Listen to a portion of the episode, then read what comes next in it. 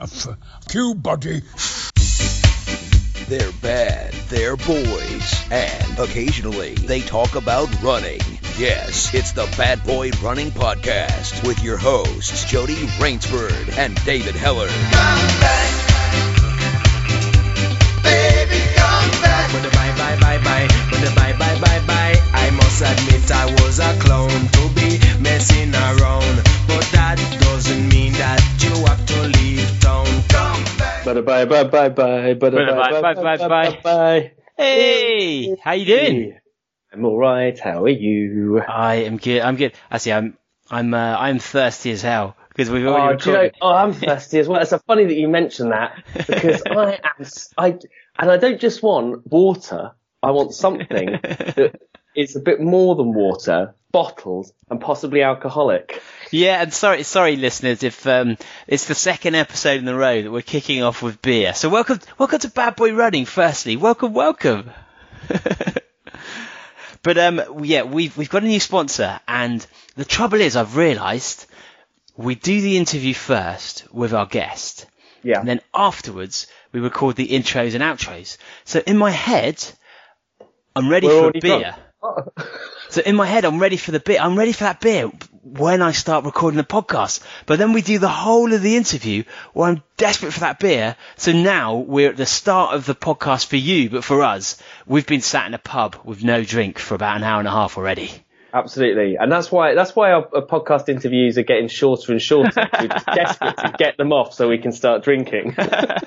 indeed, indeed. But oh, Oh, what- what- we, we you know like we made this we made this joke, didn't we? So I, in some podcast episode at some point in the past that I can't remember, but we made this joke because when when we got a professional um, intro. Um, it was a bit like Wayne's World going professional, and now that and now that we've got sponsors, it's this really dodgy sponsorship thing. Like, oh, what's that, David? Oh, what's that you're popping open? Oh, just a cool, fresh beer. we've even have got, a- got? an advert jingle. We should do an advert jingle. In fact, by the time you hear this, there might even be an advert jingle on it. I I wouldn't put your money on it, but there might be. And I, I think it's probably going to be a rap. Bit a bit, bit fifty two, bit a bit a bit. Remember when we used to sing the intros? I think those are better days. Not not taking away from Pato and his incredible intro, um, but I think it it left a little bit more of um, what's it going to be? Yeah, what's it going to be? Is this ever going to end? They're never going to keep this up for 150 episodes. And we didn't. And we didn't. We didn't. We didn't. We didn't. We gave up pretty quick on that. So this is how this is how good we are at sponsorship. Not mention the sponsor's name yet. Brilliant. Absolutely brilliant. Uh, Beer 52. Beer 52. In fact, if, so if you want to drink along with us, go to beer52.com slash badboyrunning and you get a whole crate of beer for the price of postage, which is £2.95. 95 for a, a, a, no one can believe it. Whenever I tell them this company, can I get all these beers for 2.95? And I'm like, yeah, yeah, you do. But I, if you're out of the UK though, I don't think you can have any, can you? Well, it serves you right for not living in the UK. This is Brexit, bitches. This Well- is what happens. if you are outside of the UK and you want my address so you can take advantage of this great offer, I will hold them for you. But Will we, you also provide your billing details as well? we, hmm, there's no point in billing the, uh, yeah, my bank account. It's going to bounce back. But what are you on today, Jody? I am drinking a beer that I cannot pronounce called Ulrika. Oh, that's brilliant. I, the, the brewer will be delighted that you've. Um... so I'm I'm drinking. Um, uh, well, it says S M A S H Smash Mosaic, which is uh, from uh, Dogma Brewery. This is from Belgrade. Um, let me just have a quick sip here. Wait a minute. You see, I've, I don't even know what this symbol, how to pronounce the symbol on top of the letter. It's like a Um, dash above a U. You say you say the dash. Oh, do you? Oh, so it's a Dashunur. yeah, that's right. Great beer. I, I do like it. Nice pale ale. So drink along at home, people. Yeah, look at this. I got, mine's got a big fist, which I like. It, mine's like very cartoony. I don't it's, really saying- know. it's it's making a statement about the punch, but um, oh, I do like that. Six percent. Cool. That would go down quickly, wouldn't it? Wow, I, I, I can. There's tropical and grassy aromas washing over me right now, underpinned by a light and crispy 100% Pilsner malt base. I feel.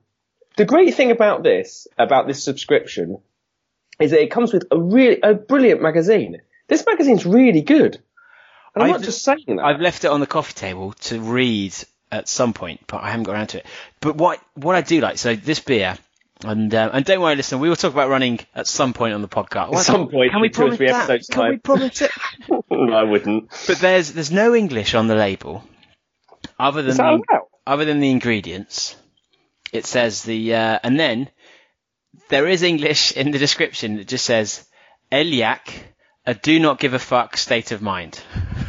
so Well, that's gone through Google Translate, isn't it? yeah, I think that's the name of the brewery.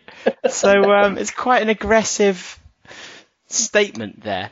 So I think Libby Libby saw the magazine, and the magazine's called Ferment, Mm. which can mean one of two things. So you look at it, oh, that's obviously beer, but it might be like that sort of hippie-ish, um, like fermenting scene thing going on, all that gut health thing, all Actually- those fermentation. She might have thought, oh no, he's turned proper hippie now. You know, we have there is a do-badder who makes professionally uh, kombucha. A kombucha maker. Yeah, yeah, he's just launched kombucha into the market. I can't remember the name of the company though, so it's terrible, terrible marketing for them. I did say I'd mention it. So um, I say I'd mention you, but I can't remember your name. wow, what a shout out! I think they were called Combi Boiler. Combi. Combi Boiler. That's a great name. That'd be a great name. I'll look it up. I'll look it up and put it in the group. But um, Well, I don't know. Are you? I, I'm drinking, but are you? Are you eating anything at the same time? I am not eating. I've had my I dinner. am. I am. I'm eating these yummy uh, Clif Bar nut butter. Oh, did they send uh, it to you? Amazing. Hey! I asked Craig to put some in the post. I did uh, get a lovely note from Clif Bar Craig in there. he's, he's great, isn't he? It is great. they're ridiculously tasty. I don't think they're too tasty, if anything. They're like dangerously tasty. Um, I like the way that they um, did a comedy misspelling of my name on the uh, on the address. That's hilarious. I might have, I might have spelled No, your name that way for them. No shit. did he also write your name wrong in, inside? Yes. Yes. Brilliant. It's great. He'll, he'll always, whenever he thinks of you, now think of you as, as female JD. It's great. I love that. I love that so much. It's so funny. You know, um, I on Facebook you Hmm. have those memories. Literally every month I get hit with memories of uh, my name um, being either misspelt or um, being referred to as a girl in some important official documentation. Um, pretty much on a monthly Like, like basis. a passport? Well, I did have it on my NHS card once, which was a little bit worrying. That'd be great. You She- go in. she went for, went for my first smear test. what did they smear? I wish I hadn't said that now. anyway, anyway. So how are you, JD? How is the how's the back? How's the 5k? it. I'm. I just the more. I've just I have I'm starting to have nightmares now about um getting a uh, an Iron Man tattoo. Um and this I just this is I I- I just don't you know when you feel like completely helpless. Um you know when you have those dreams where you're like running and you're not getting anywhere. Yeah. And then you wake up and you're not even running and you're still not getting anywhere. That's what it, that's what it feels like right now. I don't. feel- I think I'd be absolutely. If my back wasn't hurting, I think I'd be. I think I'd be killing it right now. Belly's gonna get you. So thanks, thanks, uh, thanks, my buddy, for So- uh, for for everything. How about you? How how are you? How's your running going? Um. Well, I've I've now got uh, I've got my motivation back. Well, that's good. Yeah, I was very much in a I really can't be bothered. I've got no big races coming up. Um, but then this weekend was the Met League, the cross country league happened again. Bruno was there, a few other do badders, Ellie Tate. Um, but oh my word! I f- so for one, it was the, the the hottest Met League I've ever done. So no one wore spikes because it was too dry. Are you saying hottest as in heat, as hottest as in Yeah. the best looking, best looking lineup we've Wow. seen so far? a little bit of that as well. But um, I tell you, doing I, I about halfway through that race, I thought this is the hardest race I have ever run. What? Just so because it's just so brutal. You um, especially the one that's in Claybury, where you start with a 300 meter, 400 meter tunnel, where 20 meters across goes down to about four meters across. So you've got to start out unbelievably quick, or else you're going to get trapped. And so going into it, not being fit, not knowing what my pace should be, and then having to start quickly meant that um, by about one lap, even less than that, I was already ruined. And I'll tell you, it's I think it is the hardest race there is because you race five miles at 5k intensity, and every single step you've got another clubmate, you've got another rival around you, and so you can you just can't you can't slow down because you're letting too many people down. You've got to get involved, mate. Oh no, I think I've lost you, JD. JD.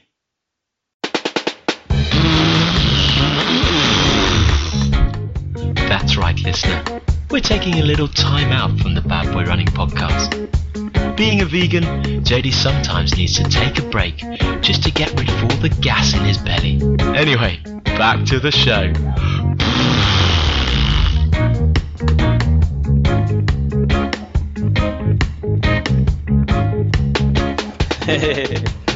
Okay, so listener, um, uh, there might have just have been a sudden pause in just what happened there, and that's because we've just had a power cut.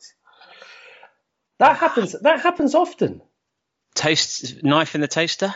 Uh, yeah, pretty much. Has Libby just um, put her hairdryer in the bath, done away with it all? I'm in the bath. You just throw the toaster in there. Yeah, yeah, it, it happens. It happens quite a lot, um, which is Wow. slightly worrying. Not a good sign, is it? Yeah, I mean, like we are, you know, in the middle of nowhere in Sussex, that you know sparsely populated area. What it is, I'd imagine the whole of Sussex is being run on biodegradable gas. And so the electricity grid isn't as stable as elsewhere because of the Green Party. No, no, no, no. That would just be Brighton. Brighton would be Brighton is powered by um, uh, Splash farts. by, by farts. fart. Is that a South Park episode? The smell of one's own gas. that is pretty much what, what fuels. Uh, um, the rest of uh, the rest of Sussex is is fueled by um, hatred of immigrants. Really, is Sussex quite racist? Oh my god! Yeah, of course it is. Ah, Yeah. Didn't really. I mean, as a as, as someone who looks as white as white people can be, I guess I've never encountered that myself. Never encountered race. I almost look like a like a, an, an Aryan Jesus. in some way. It comes as a surprise to me that you've never encountered racism, David. I'm quite surprised. have, you, uh, have you encountered discrimination in any any form? Um, I mean, absolutely. Um, a lot of women have discriminated against me based on looks, personality, a whole host of reasons. That you know, I, I've asked the, the police to intervene, but apparently it's perfectly legal. Hashtag justice for David. Justice for You should you should report that to the Equalities Commission. That is shocking behaviour. yeah. I mean, I don't discriminate in who I. Uh, Don't say that.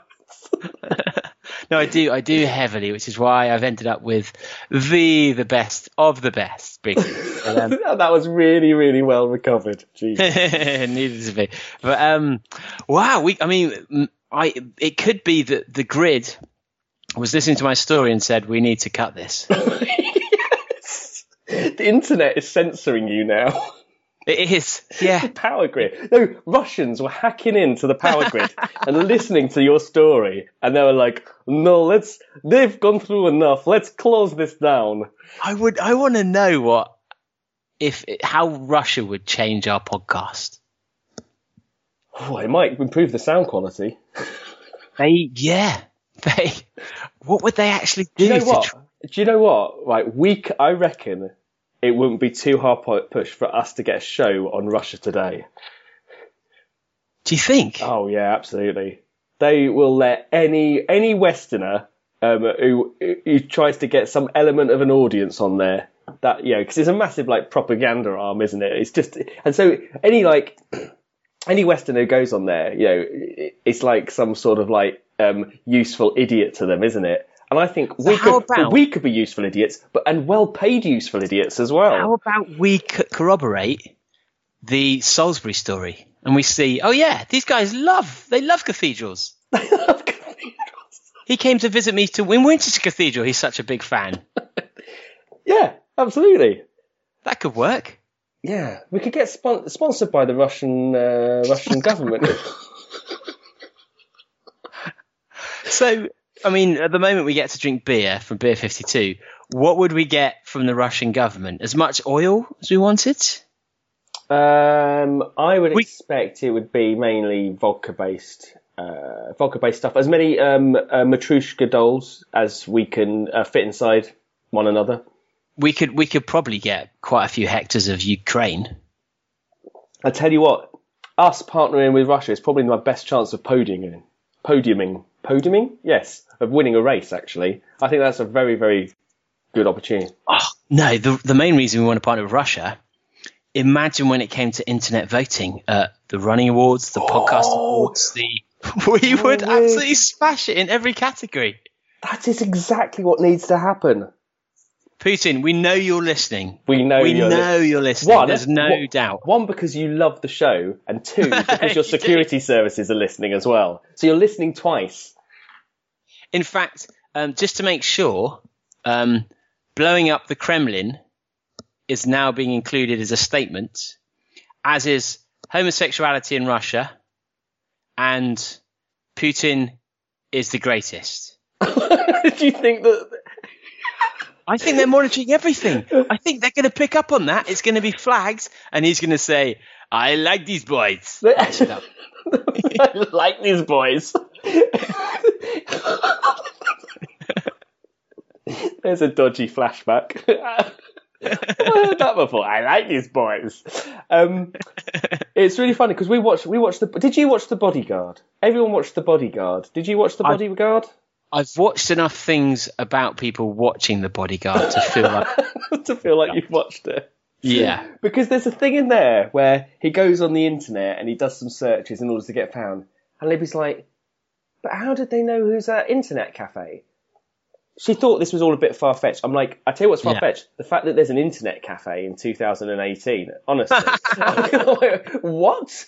Um, so, uh, yeah, she's like, how do, they, how do they know? I'm like, because it's clearly a search. It's clearly a flagged search for the security services. She's like, but do they do that? I'm like, what? Where? Where have you been? Like, of course they do that.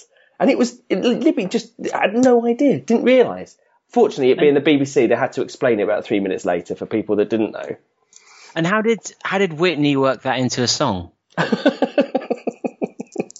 I mean, that's the bit that Uh, lost was- me. And I will not use an internet cafe in 2018 because I've got a smartphone. In my browser. I will not. I forgot to go in incognito mode.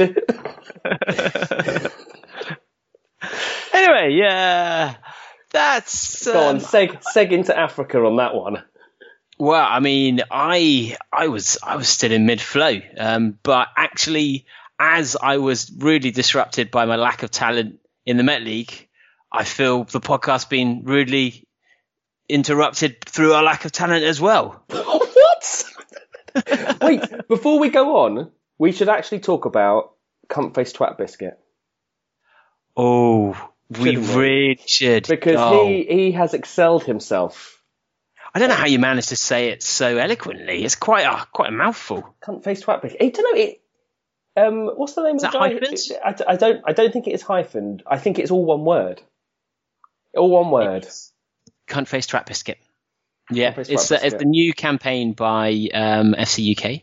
yes. Um, but uh, he's he's excelled himself by well, and again controversy. Why does he does he follow controversy or does controversy follow him? It's true, actually. There are no other do-badders who, and in general, the only people who are incredibly quick who have this much controversy all take drugs. That is true. And he's the opposite because he doesn't take any, even when he's supposed to on a race. even when he's meant to be taking. yeah, I heard to. I heard he went to the Amsterdam and he- alcohol. But yeah, yeah. Um, fill me in. So um, uh, Richard McDowell, of course, um, CFTB, uh, he uh, ran Bournemouth Marathon, and being the absolute legend is, he wasn't satisfied with like knocking nine minutes off his PB this time, um, or some, something ridiculous like that. Uh, he also he also came second, um, which again is a fantastic achievement. But he's not quite a big race. Oh, quite a big race, quite a big race. Um, unhappy with that though because the person who came in first um, went the wrong way, and um, as he said, didn't want to take anything away from uh, you know his achievement, and everything, but uh, did report that to the race director. Um, and um, the race director let it stand because he ran the same distance, and it was the fault of a marshal. So I don't know what happens. It what I, what do you think? What do you think, David? It's tough as well. I mean, because uh, CFTB, uh, which is the worst kind of TB, I think, uh, if you're going to catch one of the deadly diseases, um, he he he was only about a minute behind, and you get to this position where um, I mean, no one no one runs 26.2 miles in a marathon, and Rich, he's not really he's not learned how to aggressively corner well enough to just run 26, 26.2 miles. And so I think one of the points would be when you're in a marathon, even if you're at the front, you're going to run 26.3, 26.4 easily. Um, and ultimately, it's a race. And so if someone, even if they run the same distance, it completely changes how they run and how the other person runs.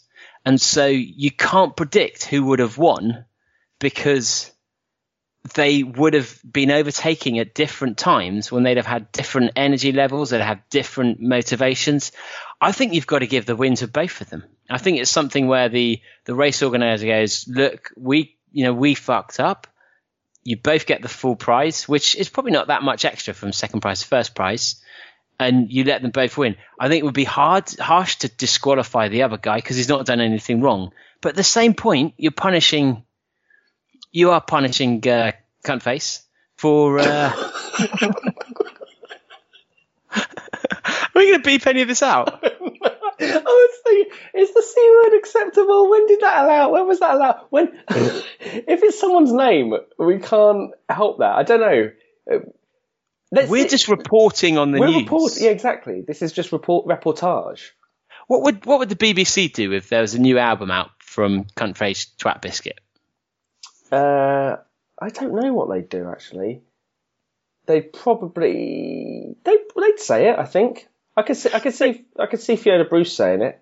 So I've downloaded a few albums recently, and I didn't realise until I was playing. So Claire and I often run together. She's injured at the moment, but you know we go out for a little jog, and I'll have the speaker on and Bluetooth it.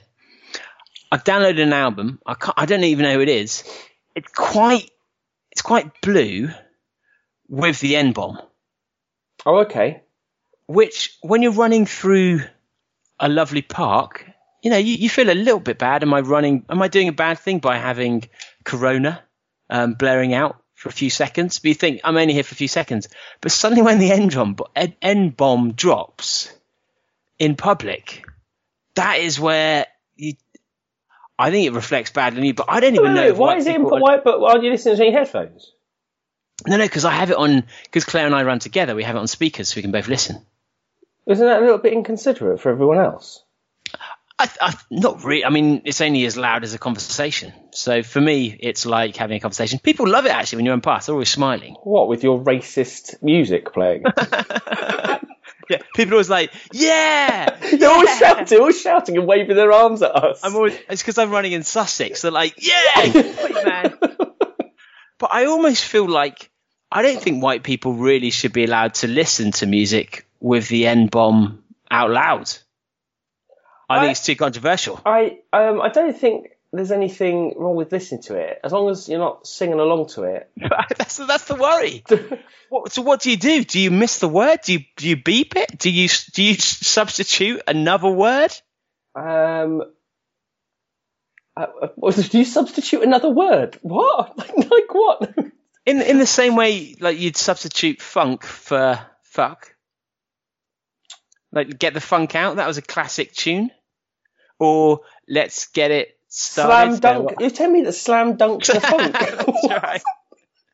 That's right. It was, meant something completely different. It really did. I mean, CJ, no, no, CJ, AJ, abs, abs. Abs. He was a filth bag. That's a that's a five joke for anyone that didn't. Yeah. Did you see? Did you see Strictly? It had the not. Backstreet the Backstreet Boys. kids. The Backstreet Boys were, were on it. What? They've reformed. What? What? Oh, what were they singing? They was they did a little medley, a medley of their classics. What is it still on the iPlayer? I will genuinely go and watch that. Yeah, it's on there. So Briggsy is off to um, LA, uh, Las Vegas Oh, okay. Ten days or so. Yeah. Guess who's playing? Uh, Guess who's back? Backstreet's back. oh, what is it? Are they? So she's there for the weekend. I was saying, whatever you do, you have to go and see the Backstreet Boys. It will be the greatest concert you've ever seen. Um, they sang live, um, which it. I admire them for singing live. It's, uh, but they got the moves. They really got the moves still.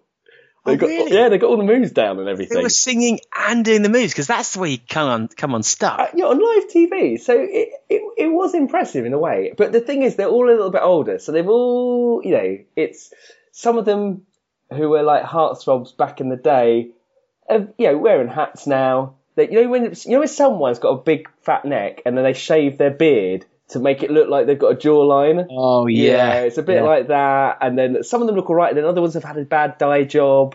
Yeah, everything looks a little bit too, you know. Um, Some of them haven't aged as well. so you know, they've just well, they've aged normally, but they've tried to hide it, you know. And you're just like, Okay. well, don't you know, just let. Everyone knows that you, you can't get younger, and so just you know, relax with it. And um, but yeah, they still got the moves. I thought they were quite impressive. But then the fact that they sang live was, I, it's a tough gig, um, dancing and singing live. But you know, fuck it, how many people do that?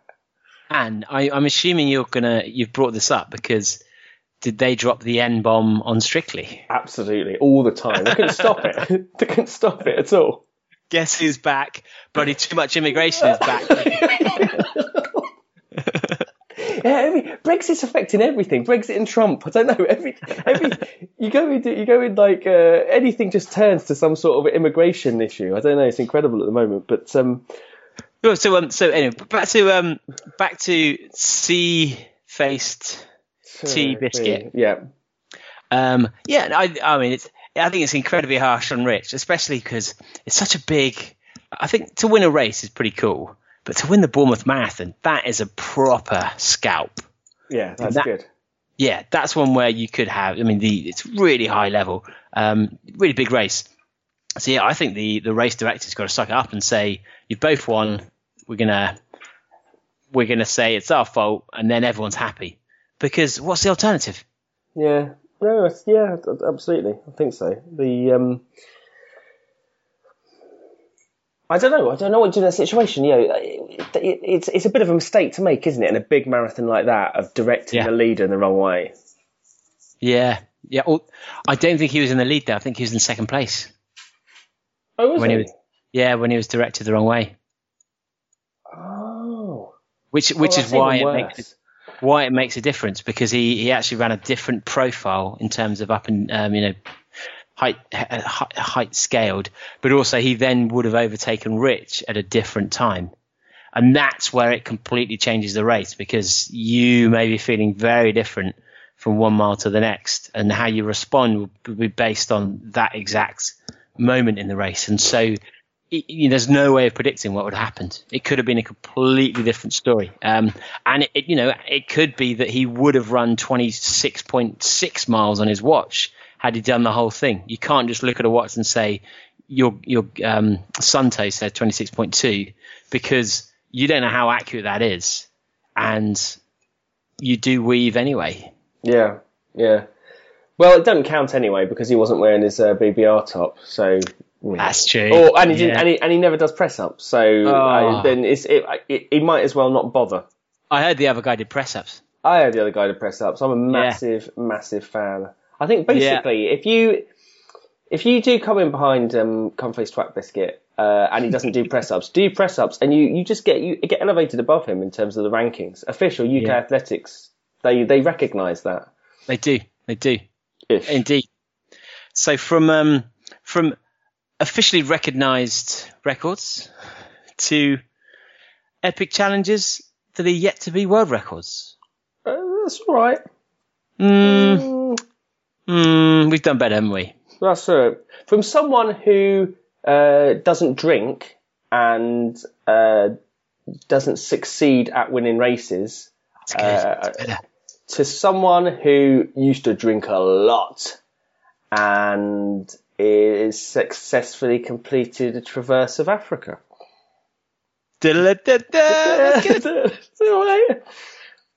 Average.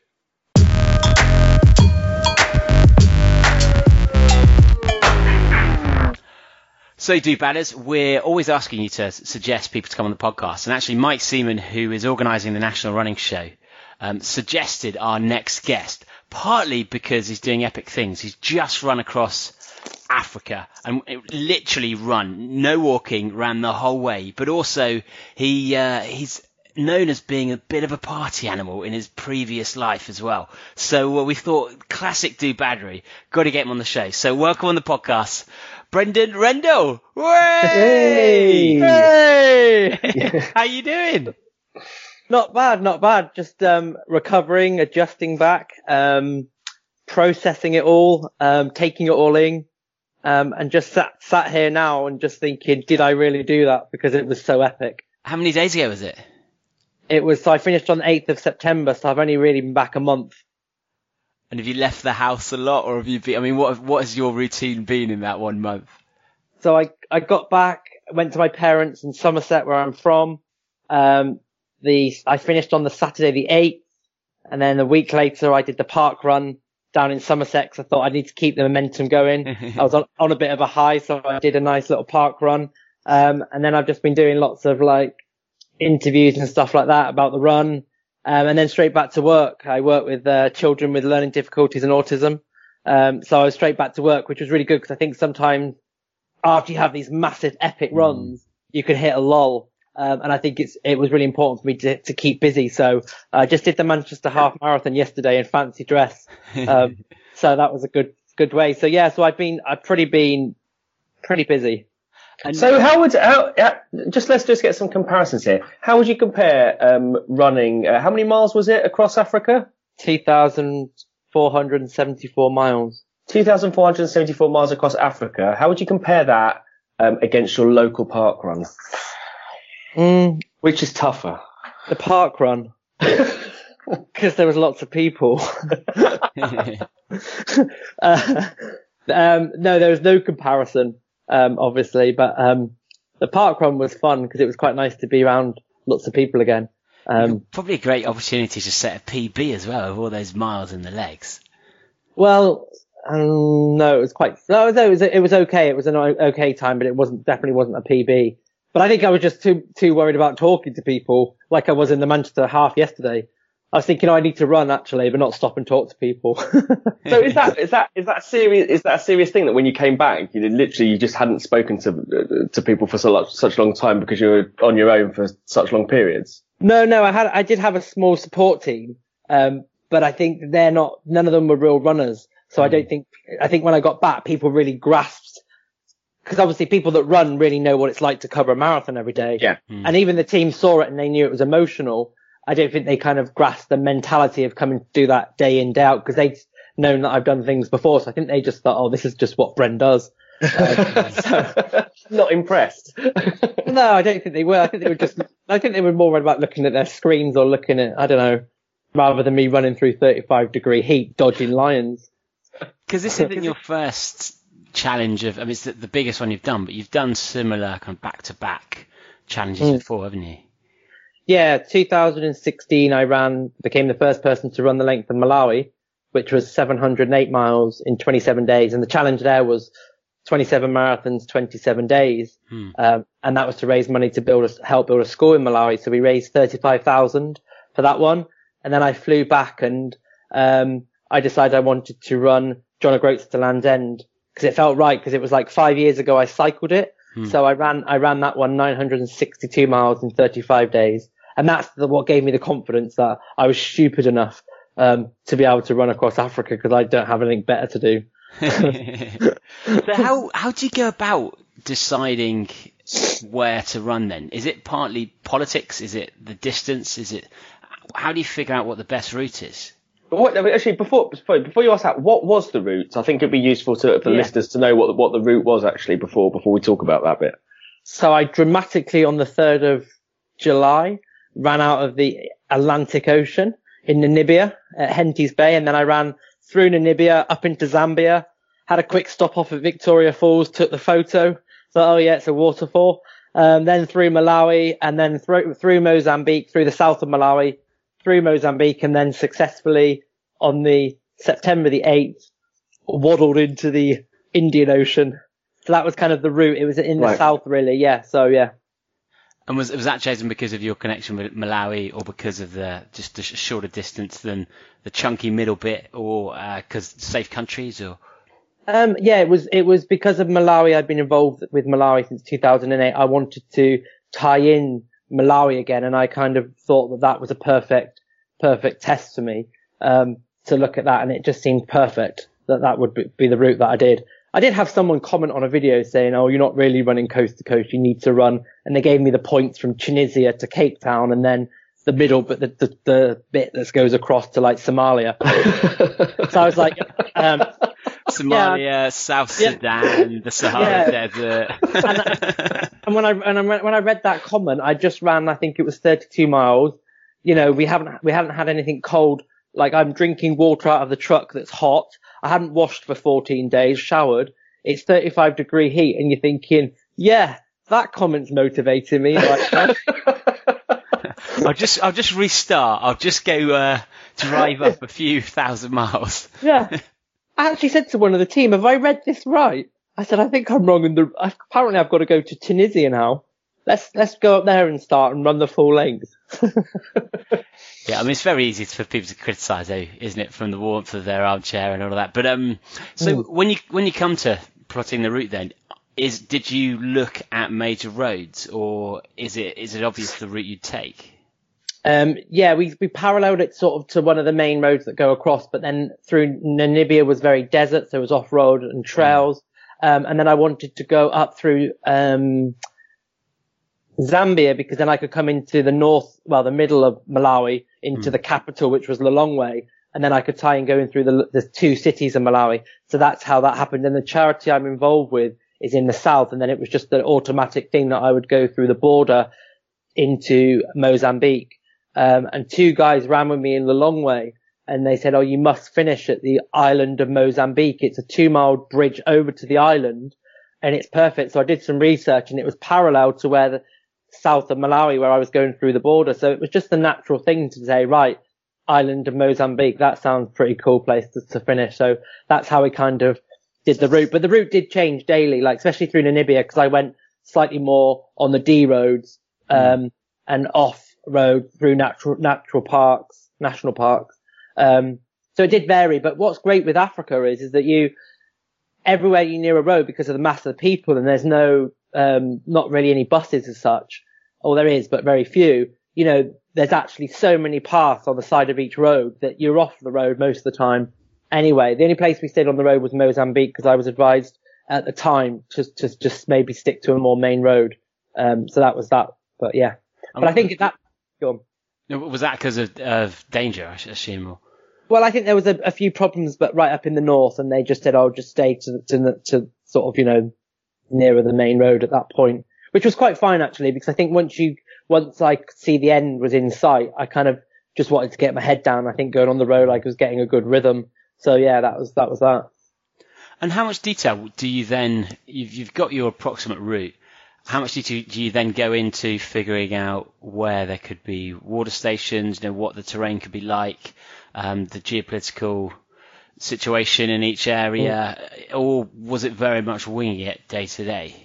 A lot of it was winging it day to day. So um, we knew it was safe all the way through. Namibia is very safe. Malawi is very safe when I ran through it. Um, and obviously down in the south, the strip of Zambia that I ran through, through Victoria Falls, Lusaka, that's known as pretty safe as well. So, um, in terms of having a support truck, the reason why I had a support truck is so then we could stop up on water Mm. and pasta and rice. So really we did just sort of buy up for at least 10 days to 12 days. And it, it was tough because, you know, when you finish running and you, in that heat and you want a drink and then I've got to face drinking water that's been in a truck that's really warm, it was pretty tough. Um, and having pasta and rice every day, I'm sure people that followed and seen some of the videos can see my face of when, when I'm eating cold pasta with a tin of fish plonked on the top when I'm counting three, two, one, swallow and going, then that's, that, that was an insight into my eating in, in Africa. Yeah. And um, and so, how much did things change when you were out there? Then, what what type of uh, problems did you encounter? So in Namibia was really tough. Um, the first week and a half, it was just desert. And I remember day three was really tough. We had a headwind. Um, it was 35 degrees. I had my jacket back to front because the, it was like my skin was burning. Um, and then obviously, you know, early on in those challenges, you think, you know, my head was full of a bit of doubt. You know, have I taken on something too much? How long is this sand going to go on for? It was testing me in every way. But like with all of these runs and challenges, you know that those are the days that you learn the most and that you'll reflect and think that's what you've learned about digging deeper and learnt about yourself. So that was kind of tough. And then it was tough through, um, Zambia. We, I got sick. Um, two days I lost to sickness and diarrhea and then coming back into the heat, coming through the Caprivi strip from Namibia to Zambia, we were stopped by the army and told that there was lions, um, sightings and I shouldn't be by foot. And it was quite dramatic in the mornings because going through Namibia, you'd see all these zebra and giraffe and monkeys and all this incredible wildlife. And then I'd be running on this dirt track and all you saw were these big fat paws. And you're like, you're like, wow, I'm really engulfed here. So, um, yeah, so it didn't cause many problems. And then really that was only re- really the only problems I had. I mean, the, the run itself was 98 days and ev- every second of every day, um, I was greeted with absolute kindness from strangers and it blown me. I think that's what's blown me away more is the connection between two people and strangers. And we'd just rock up at a village, um, and get the chief and we'd say, Oh, I'm running across Africa. Can we camp? And they'd rally round and get bits of wood for us to sit on and give us rice. And, um, they just made us feel so welcome. And when I got home, I said to mum and dad, can you imagine just a truck full of people knocking the door going, Oh yeah, I'm running across Britain. Can I camp on your lawn? And then you go, Oh, come on into the house. There's the tap. Just make yourself at home. And what did they make of you then? they just, uh, they were just so like, they all just would sit around. I mean, they, you know, they would all stare and stuff and there was a bit of a language barrier Yeah. but I did have two guys, um, Manuel and, and, um, Gosta, who are from FOMO, from the charity that are Malawian. So they did help with the sort of language barrier, but they just really, they, we would chat with them and it was just incredible experience. It was, you couldn't get more honest than it was. And they, everyone just thought I was crazy. But then I was on, I think it was BBC Mozambique news. So by the time I hmm. got to Malawi, I mean, there's videos of me running with hundreds of people through Malawi. Because when I ran there, it was just crazy because the High Commissioner came out um, in 2016. When I ran through Blantyre in 2016, the mayor came out. I had the High Commissioner. So the Malawi strip was crazy anyway. And then when I got to Mozambique, then people must have seen on the news or, or certain people had gone through villages or I don't know how it got out, but people started to know that it was that I, what I was doing. And so, and you know, sometimes I'd have a hundred people running with me. It was crazy. And was that something you'd coordinate with your team, or would that just happen naturally? that would just happen. When, and that's why I think my pull to Africa is what I love. Like, so back in 2016, within the first five kilometers of the start of me running Malawi, I had 10 children running with me because they were going on their way to school. Um, and if you think of we've got all our distractions from our phones to, oh, I'm busy, I'm doing this, there, they're going to school without those distractions. So if you've got a great big white person running through, it's like, wow, what's happening? Um, and yeah, so you'd have people just running and smiling and I'd always, they'd always run then into the school and I'd wave back and some, some of the children would run for, for even further and it was just, um, it was just crazy. Yeah. And um, so, how do you, you prepare your your kit and your team and your I guess the logistical side of things for this? Is, is that something that the charity did, or did you have to get the spreadsheet out yourself? So we, I managed to get um, some money to, work together for a truck because the charity needed a new truck. So that was the starting point. Then a, a friend of mine that hadn't So you, seen you basically got them a truck and ruined it, and then you gave them the ruined truck at the end is the, the gift. yeah, with f- five unshowered people sitting on those seats at that heat. It was stinking at the end of it. And I think there was a wheel hanging off and there was bits missing and it was absolutely trashed. Um, yeah, so yeah, we gave him back a pretty, um, crap piece of, uh, But anyway, anyway, as you're saying, so you'd um, you'd, you'd purchased a truck. yeah. And then I, I phoned a friend that had followed my Malawi run whose dream was always to go to Africa. And it was kind of luck how the team fell, fell together really. He, and I said, um, do you want to come? I need a driver. I knew that he liked driving. He'd driven across Europe. Um, and he said yes. So that was that one. Then I con- I did a talk in London and, um, a woman called Libby came up and said, Oh, can I be a support cyclist? So I'm, she was cycling across New Zealand and I said, yeah, that's fine. So that was two. So I had a truck, had a cyclist, had a driver, and then um, Mary, the founder of the charity, I said, "Can I have Gosta? Because he's an amazing cook, and he cooked for the food for Malawi." Um, so that was another bonus. And then Manuel, who's another guy, he came. So there was us four and me. And then I said, "Can I have those two stinking tents that we had it um, when I ran Malawi? Let's chuck them in the boot and let's get to Namibia." And that's how it was. I'm the most disorganized person ever, and I just kind of always do think that everything will work out. And so it wasn't, I wasn't someone that was, you know, a year before sat down planning Yeah. everything. I just chucked it together and I thought, right, we're on the fun bus. Let's go. And were there any things you you think now fundamentally you should have taken with you? Um, yeah, I should have had a brain before I planned it. no, it, no, it, no, it, all- it all kind of pulled together really well, actually. Um, and I was very lucky, I think, to have, um, it was just how I wanted. I wanted this one to be relaxed because a future one that I have, I've learned a lot about two different sets of team and I realized that the next one that I do, because I haven't really ran properly very competitive for several years, the next challenge I want to do, because this has given me the confidence that I'm not even near my best yet. And I want the next one to be, so it would be really set up like someone documenting what I'm eating. Cause yeah, I will announce it soon, but I'm going to go for a world record. Yeah. Oh, fantastic. Okay. Ah, and will do you think it's about the organisation of the kit, or is it more about the people that are in the team? I think it's a combination of the two. I think you've got to get it right. I think, I think depending on what you want out of it, I think if you, if you're going for like something quite competitive, then I think your teams are very key because they need to all have that understanding of reading it, the situation. So when I ran Malawi, I had a runner with me and she was just incredible. So she knew when I needed space, she knew she could just read it. And that's because she was a runner. Where this team, they did, none of them were runners. So sometimes they might not have read the situation. And that's no, no one's fault. That's just the way it is. So I think getting your team right is very, very important. Um, oh, you know, I'm very grateful. The team, we had a, an amazing lap, but, but you know, if you're, uh, if I'm doing something bigger and it's going to be more testing, then I need to have some people I think that have got a more a running background because I think you understand the makeup of, of how it works mentally, physically and what it takes out of you for sure. Um, yeah, I think especially because you can have people that can be physios as well, or Mm. that can instinctively start preparing things before you're even getting injured, or before you, uh, you know, they they know when you've got to change up the nutrition, for example.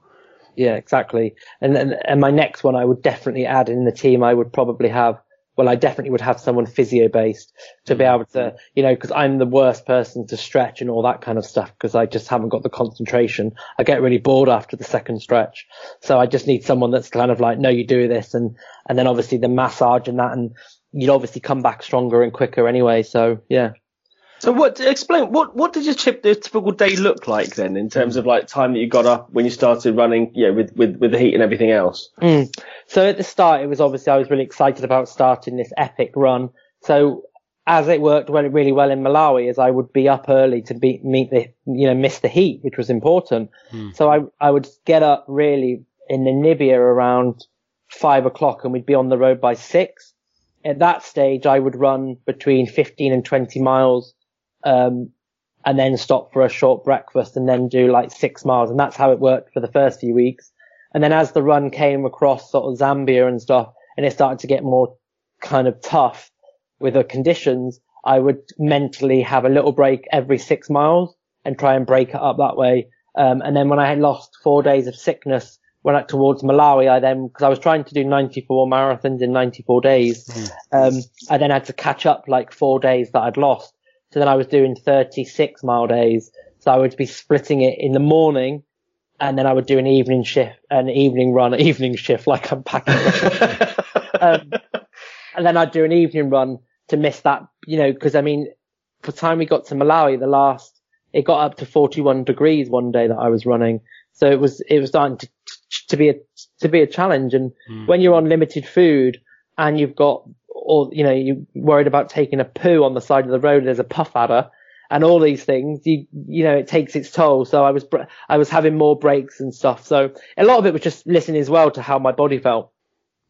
Because When I was so sorry, I was just to say it, you, you mentioned before that you ran the whole thing, and so um, you know, you you obviously like you ran for six miles and then you took you stopped and then you ran. Did you did you consciously know when you started it that that's what you wanted to do, or did that become something when No. you, you started that you you realised you wanted to do?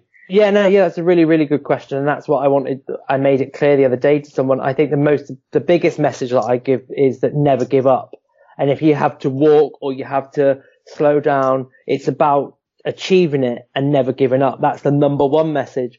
And I think what happened was once I got th- past that third day that in the desert and I'd ran it and then it just naturally happened because I had that confidence that I'd ran John O'Groats to Land's End and Malawi and I'd ran it. Yeah. I kind of thought, well, the first thousand miles is, is new territory. And then once I started to get to sort of 1,200 and it was halfway and then I started to feel stronger and, and it became more like routine. Like it is like your body knows what it's doing. Hmm. Once I got, once I got past halfway and then I went up this huge mountain in Zambia and I was just so determined. We'd left that to the evening shift. So I had like about a mile and then up through this mountain, which was at least 10 kilometers.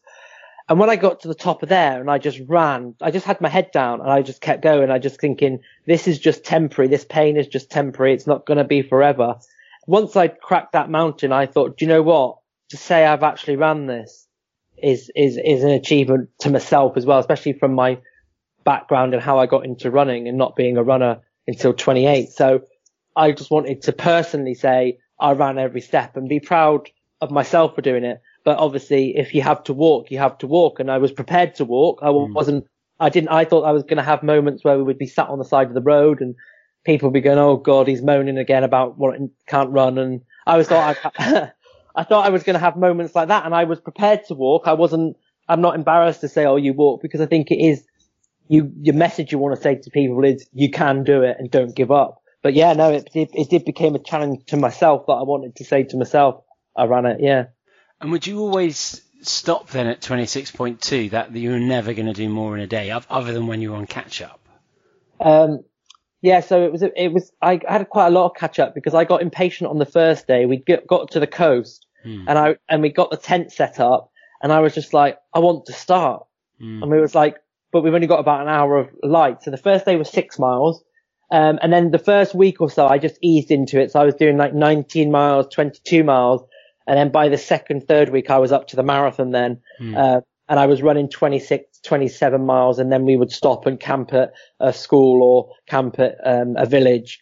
Um, and then when I started to lose the sick days and I had to catch up from those shorter days, it just naturally would be, I'm going to do a 34 mile today. And I was, and, and I was getting into it. I was really, um, did some quite long days. And then when we went to Victoria Falls, I ran a 40 mile day so we could have a shorter day because then everyone could enjoy Victoria Falls, which I thought was important. So yeah. Because it, it does leave you with actually quite a lot of time um, during the afternoon, during the evenings as well. Mhm. What were you doing in that time? sat in a mosquito net that was under a tree sweating um, with about usually most of Zambia, Malawi and Mozambique with about 150 children stood around staring at me. and I, I wanted to climb into a hole and not be looked at knowing that I was going to have cold pasta and fish delivered to my mosquito net tent. And so, did that almost cause? Because I, I, I'd imagine that would motivate you more to actually try and run more miles and get it over and done with quicker. Were you having to restrain yourself in those times? Um, no, because I got into a good routine. I think I didn't want to change what was working well. Um, and when sometimes when you oh I don't know. Sometimes sometimes I felt great and the kids would keep you going and I used to get some days I would just get it all out all done. But I just felt because it was new territory to run you know another th- thousand miles to what I'd done I just felt that this, these split days were working really well. And me in my head I was thinking I don't, but when I run to sort of 24 to 26 miles, I don't feel burnt out or 20 miles on certain days and I'll do six in the evening. Hmm. I just felt like I wasn't going into that sort of marathon zone where your, your, your muscles are starting to hurt. So it was just working well. And I just thought I don't want to break what is working extremely well right now because I did just start to feel I wasn't having any aches, any foot pain. I had some feet blister problems early on, but that was my feet hardening up. So I didn't want to change what was working. I think if I started to have struggles or mental blocks or having moments where we were sat for an hour and I'm like, I can't get going, give me space, then I would have changed things. But I think it was working quite well. But some of the days I would go and play football with the kids, don't get me wrong. And, you know, in Namibia, we were people that were picked up my story. We stayed in some really nice camping sites. Um, and you know, some of them had water holes and we'd see hippos. So it was, it was, it was incredible. Um, but yeah, yeah. And um, and so now that you've finished this, uh, you've mentioned you've got a, a new challenge coming up. Do, do you Mm. think this is going to be something you'll be doing for the rest of your life? I think with, with me is, is that I sort of stumbled across running. I stumbled across all of this. It's never been a sort of thought out thing. I always do these things thinking that whatever I learn from this challenge, you know, I might have run across Africa and I'd be like, right, that's it for ultra running and, and these big things. I'm going to go back to running 10Ks. I don't like to make a prediction. Um, so I don't think you can, I can answer forever, but it's inspired me for the next one. It's inspired me to, what excites me is, is that I want to go back to being a bit more competitive again. Um, and spend next year going back down to sort of the half and the marathon. And, um, I've got a lot of unfinished business with the marathon. um, and, um, I really feel that with me, I've never trained properly. I've never done core strength and all that kind of stuff. And when I look at my times, what I ran years ago when I started, hmm. and then the, the- then what I've achieved with these three big runs, I just feel that the best is yet to come. So I, I'm just excited to go out and do some races again. And then with the, the plan is to do this, this big one, just because I think if I ran all of this, I hmm. may, as well, I may as well push myself physically and mentally more. Um, so yeah. And do you do you think it's very much worth training harder before these epic challenges to so you can to, to, to make it easier each day once you're there? I think for me, I went into this one and Malawi one really quite, it, nothing went to plan. Hmm. Um, I went over on my ankle, um, running back from my school. It's about 10 miles to my flat in Salford Quays. Um, so I lost six weeks of training. So I pulled out of four races. Um, I'm always someone that my weight goes up and down, like terribly, like, so the last four or five years, the lowest I'd probably been is 14 stone. And then I went back up to 17 stone last, last, end of last year. Oh, so even between the Lake Malawi, also running across Malawi and now, you've you've ballooned quite a bit. Yeah, and I went, I, I put on three stone. That was because I went back and did my teacher training. And because I'm not academic, then I, I kind of pieced together that my stress eating started when I was at school. Because obviously I, I struggled at school. Hmm. So all of those factors are all kind of interesting. But the, the interesting thing is I went into the Africa one carrying a bit of weight, but actually I think it, in some ways, that was a factor that worked well hmm. because it's almost like you have a reverse and I got, I went into it slightly unfit. Like you want to go into a marathon peaking because it's a short run, but you're going to get fitted with these ultra big stupid runs. So you get fitter as you go. So I think it did have a, a factor, but it's, what excites me is if I can get back down to the size that I was when I was running quite well, what can I pull off in one of these ultras if I'm back down to 12 stone? And that's a, I think that's a real, a real key thing. Because do you think we've we've discussed on the podcast a few times before that there are quite a few people we know who've been overweight, and when they've shed the pounds, Mm. they do seem to be very very good runners. And so we have actually kind of discussed whether it's the fact that your heart, for example, is is so used to um, having to train, having to lift this weight, um, having to pump a lot more blood around your body, and that so that when you then drop the weight, suddenly actually you've got some really powerful muscles. Do, do you think that's a factor? I think that sounds like quite, cause, cause I think that does sound right because like I explained to someone, someone at work said to me, we don't need to lose eh, much weight. And I said, well, no, I said, if I'm going to run faster again, I need to be down to the 12, 12 and a half stone. Cause I wouldn't, I wouldn't give you a rucksack and say, there's 14 pounds of butter. Let's in a rucksack and run. And that's what you've got to think in your mind that every bit of, and I don't want to get onto weight because I think there's enough people with like conscious with weight and underweight and all that. But you if you want to improve as a runner, it's, it's, you know, it's the less you're carrying, the more you're going to move and the faster you're going to move. Because like I've just said, you're not going to carry five pounds of butter in a rucksack. You think, fuck that, I'm going to take it off. I don't know. I think there are people in our in our group who who would do that as a challenge. Uh, I, I, I, I'm, I'm sure someone has done that or, or There are something people in the group who'd eat 14 pounds of butter and then run an ultra. I think I should run across Africa again with a 14 pounds of butter in a rucksack and do it backwards. I mean, it's it's definitely going to escape the bag, isn't it? It's going to be pretty, uh, pretty awful. Yeah, yeah. And because do you think then, if um, say someone like Mo Farah, who's probably got three percent body fat, do you think he'd actually struggle in a challenge like this because he hasn't got that that extra fuel source that he can he can use along the way?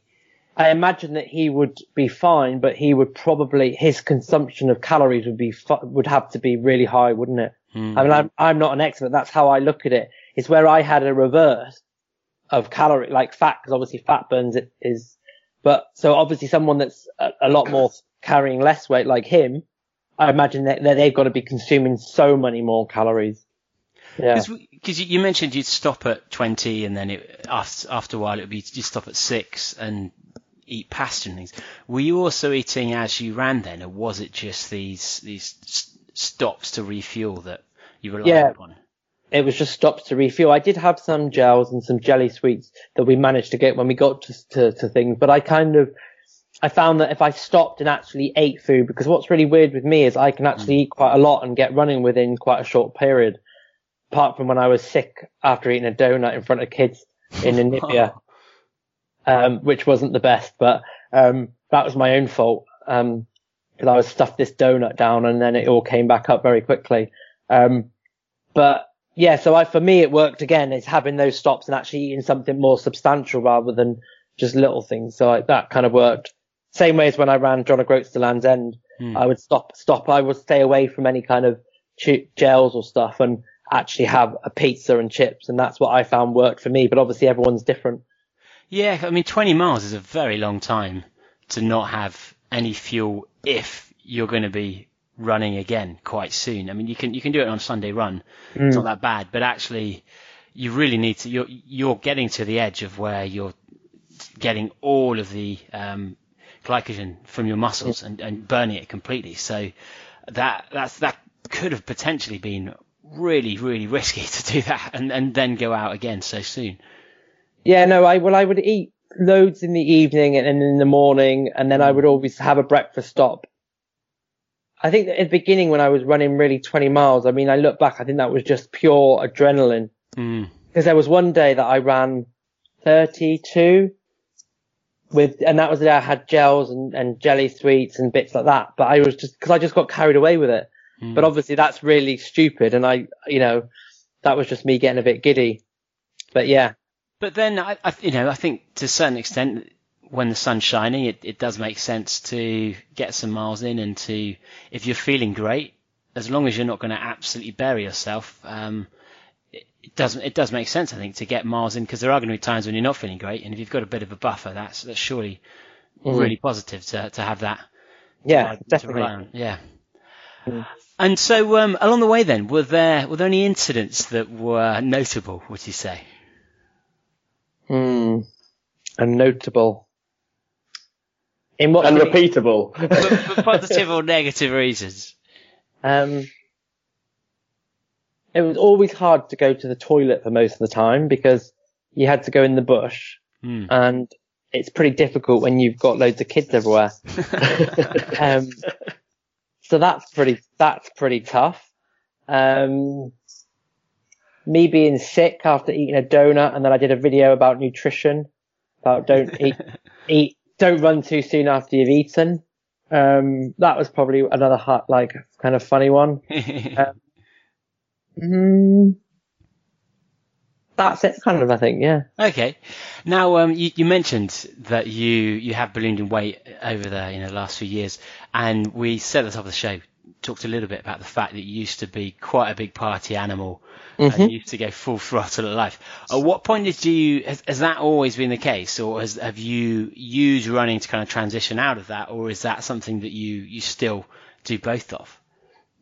No, so when I left school, like, my sister was um, quite a, quite academic, and she went to a, a private school, and she was really advanced, and and then I went through school and didn't really kind of have a focus. I really struggled at, at secondary school, and my relationship with food started. And I think by 16 or 17, my mum and me laugh about it now, but I was on like in a 40 to 42 inch waist. Um, then I did an HND at college and then went to uni. And then when I got to Manchester from the age of 18, I didn't really have a focus. I didn't really have anything. Um, and I got, and I got sort of soaked straight up into the club scene and it was crazy. I mean, I would go out most evenings. Um, I taught my way onto a degree because I actually came to do an HND. I didn't have the qualifications to do a degree and I taught my way onto a, a fashion styling degree. Um, and then it took me six years to get that degree, which would have taken three Whoa. um, because I was just, I lived for the weekend. I literally partied. I drank heavily. I took drugs. I mean, I was, I've never been depressed or I'm always upbeat. I'm always crazy. Yeah. But it was just, I was just, I loved, I mean, I love dance and I love music. I listen to music all the time, running everywhere I walk. Um, I lis- have to listen to music and I think that's linked to later in life when I was diagnosed with dyslexia at 36 and my attention. And I think so basically fast forward to 2006. So for 10 years, my life was like a cycle of self-destructive behavior. And then there was a group of people that we were out with and two of them were running the Wilmslow half marathon in Manchester. And, um, we all shook on it. And I thought, well, shit, what do I do? So I used to get up in the dark, um, and run. Well, not run, walk, waddle, whatever you want to call it. Cause I was really paranoid because for years my weight had been going up and down. At this point, I was slightly thinner than when I was really young. Um, cause I kind of was conscious of losing weight. So I was never like, I wasn't huge, huge when I started running, but was still would be classed as overweight. Um, and I used to get up in the morning and I used to go lamppost to lamppost and I absolutely hated it. I hated every second of it. Hmm. And then after about two or three weeks, something happened. I started to see the structure and the discipline. And I used to get to work, 'cause obviously getting up in the morning and doing it, you haven't got that, oh, I'm going to do it later. And then I, I stopped going out. And I remember people used to phone me on a Friday night and they'd have all the dance tunes down the phone. to come out, come out. And I'm like, no, no, I'm going to do a longer run on, on the Saturday. And then, um, that kind of structure and discipline that running gave me kind of went on to my everyday life. I started to look at the debts, my spending habits, eating habits. I got healthier.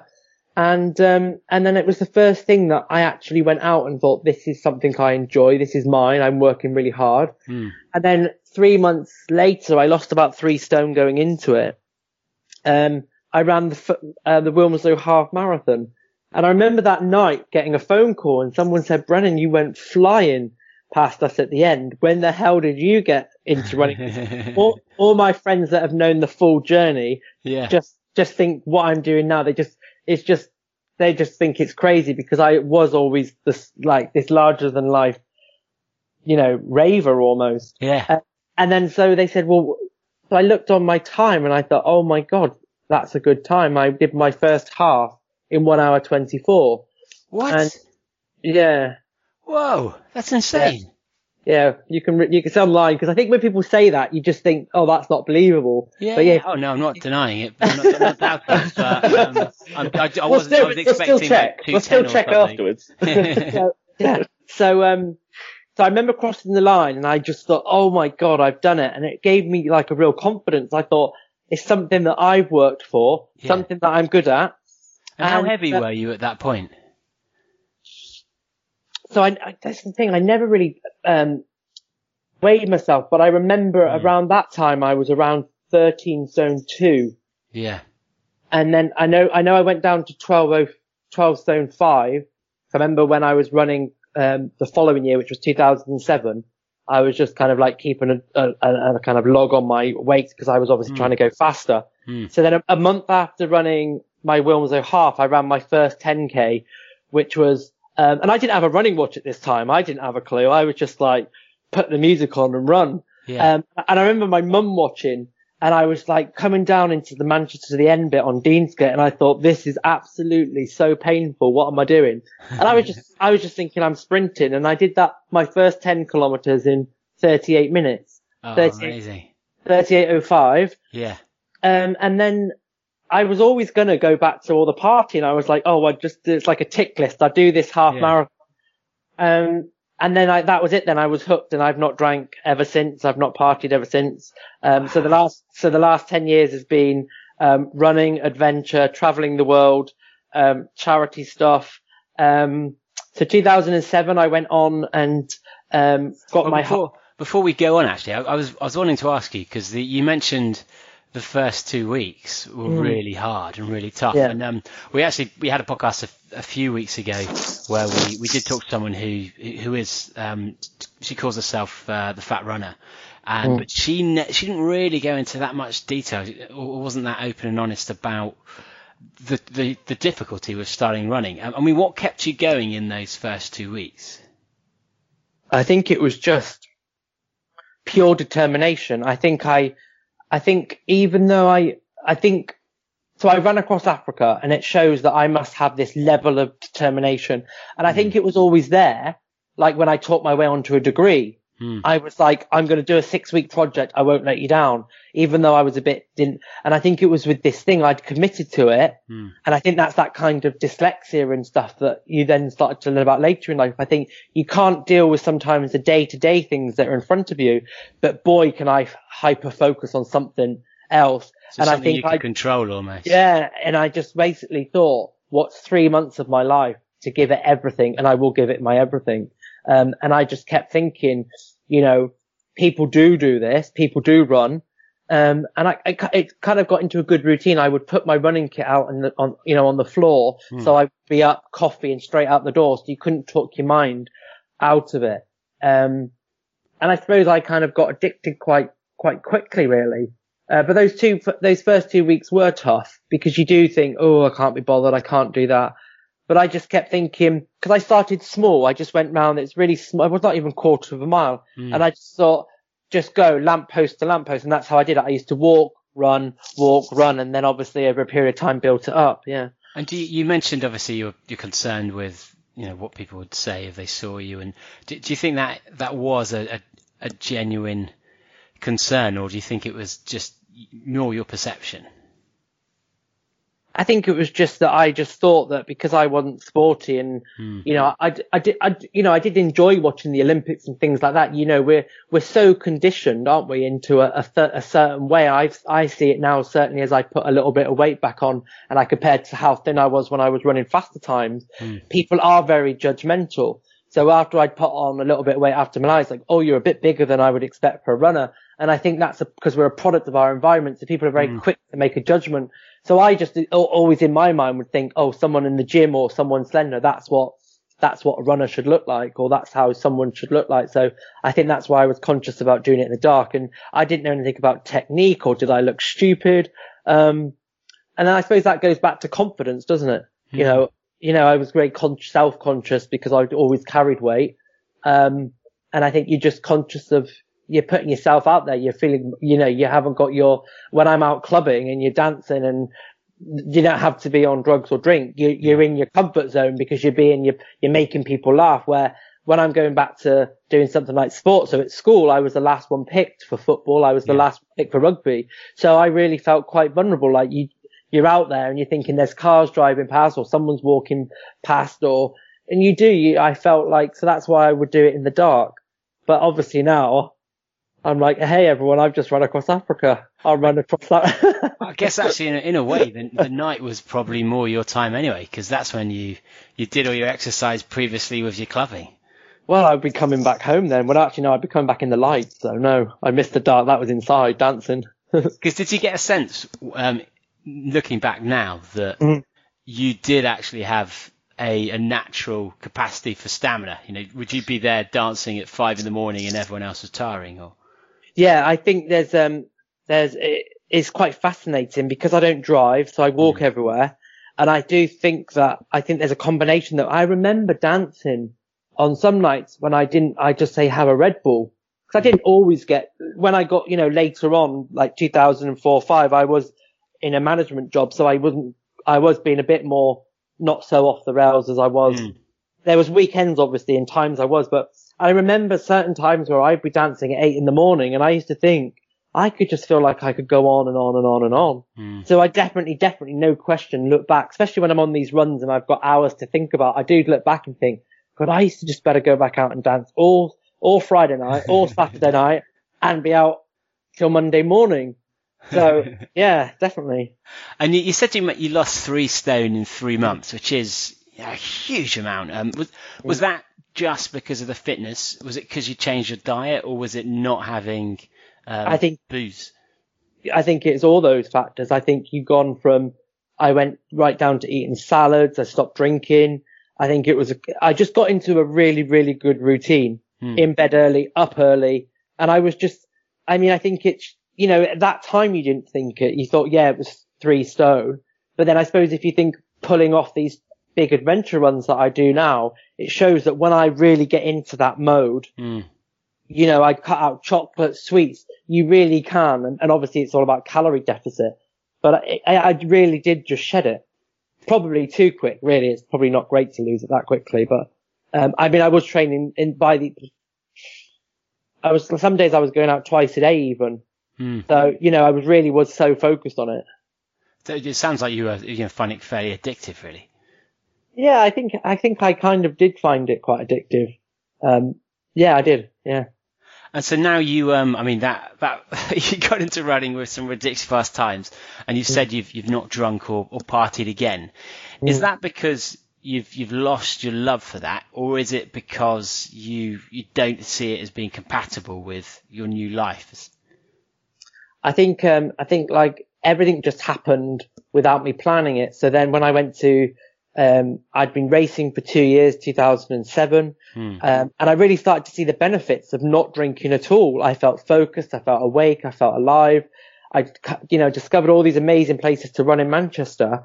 And I think what happened was I went to Malawi in Africa in 2008 um, on a cycle, Hmm. and and it was a, again like a tick list. I thought I'd do a charity thing, and it was I fell on that because a friend of mine that I knew back in the day said to me, Brennan, you're looking really healthy, you're looking really really good, and blah blah blah. And he said, oh, I think you'd be interested in a team cycling across Malawi in Africa. And I so I went over and I was there for three weeks. Um, and you know, we'd be cycling along and all these kids would be coming along and they've got no shoes or socks and just, you know, poverty and the stories we heard. And then when I got back to Manchester and I, even though I loved all those weekends, all that money I'd spent, I was just like, it's just the same every weekend Hmm. where a life of adventure and spending money on seeing the world is going to make me grow and challenge myself. So I think that was probably why I stopped drinking and partying because I- then went on and did bigger challenges like cycle John O'Groats to Land's End in 2011. And then I, I was saving because I actually traveled around the world for several years from 2012 to 2015. Hmm. So that's kind of partly why I don't drink and party now because I'd rather spend my money on going off and doing something like, like that. So yeah. God, I wish I, I wish I had noble reasons like that. It was because my reason was I just couldn't handle it anymore. yeah, the mornings were too painful. Yeah, exactly. I know. I should have come up with something better than that. Damn it. But I do, but I do, I do miss that. I do miss that kind of.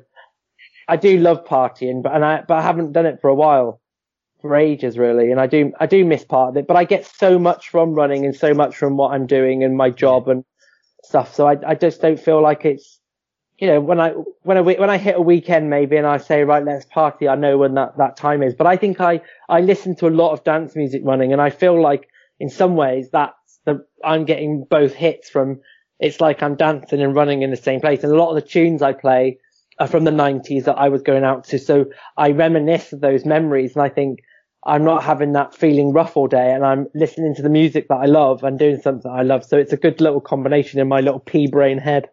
So, so hit us with the big tunes then. Are we talking Sweet Like Chocolate? we talking a little bit of the Artful Dodger? uh, just like 90s mixes. I got the DJ that used to play in the, in the club. He sent me some links. It's all like kind of, uh, kind of mixes.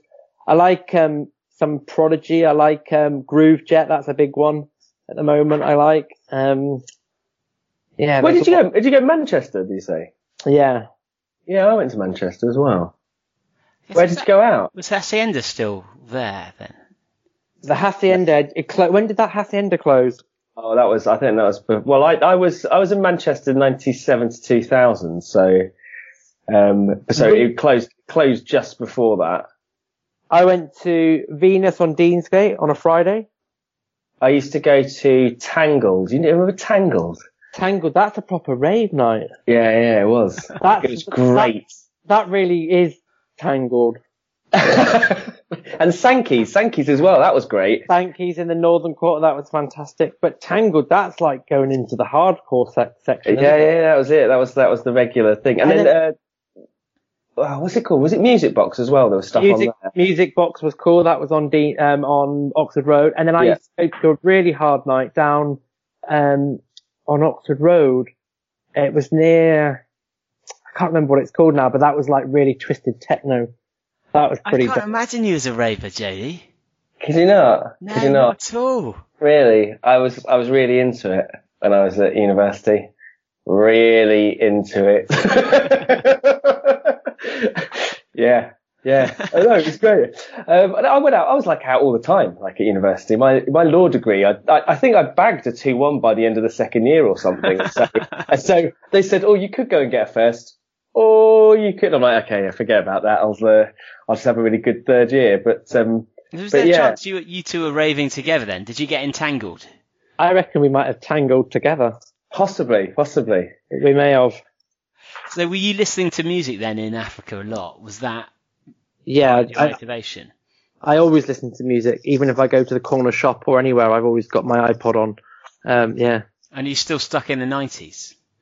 No, I've got some more different stuff now. I've got, um, I've been listening to First Aid Kit quite a lot at the minute. Oh, I Yeah. wasn't expecting that. Yeah. The thing is, you can't listen to dance music. Dance music now, everything's a derivation of something that came out in the 90s or early, early 2000s.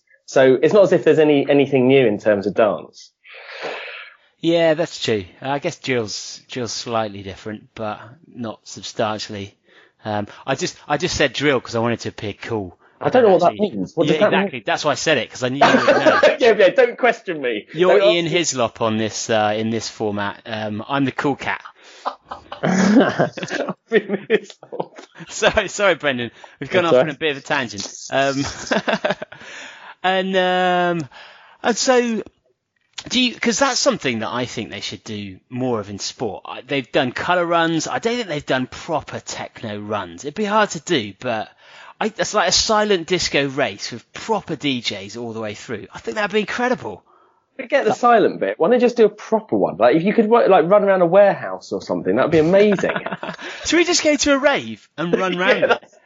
I reckon that would be really cool. Or we could have it like you run through a warehouse with it and then to like a forest with it all rigged up with a DJ bit. And then you all can have different pods, different ah. styles. So they get some real twisted bits and the house bits chucked in there.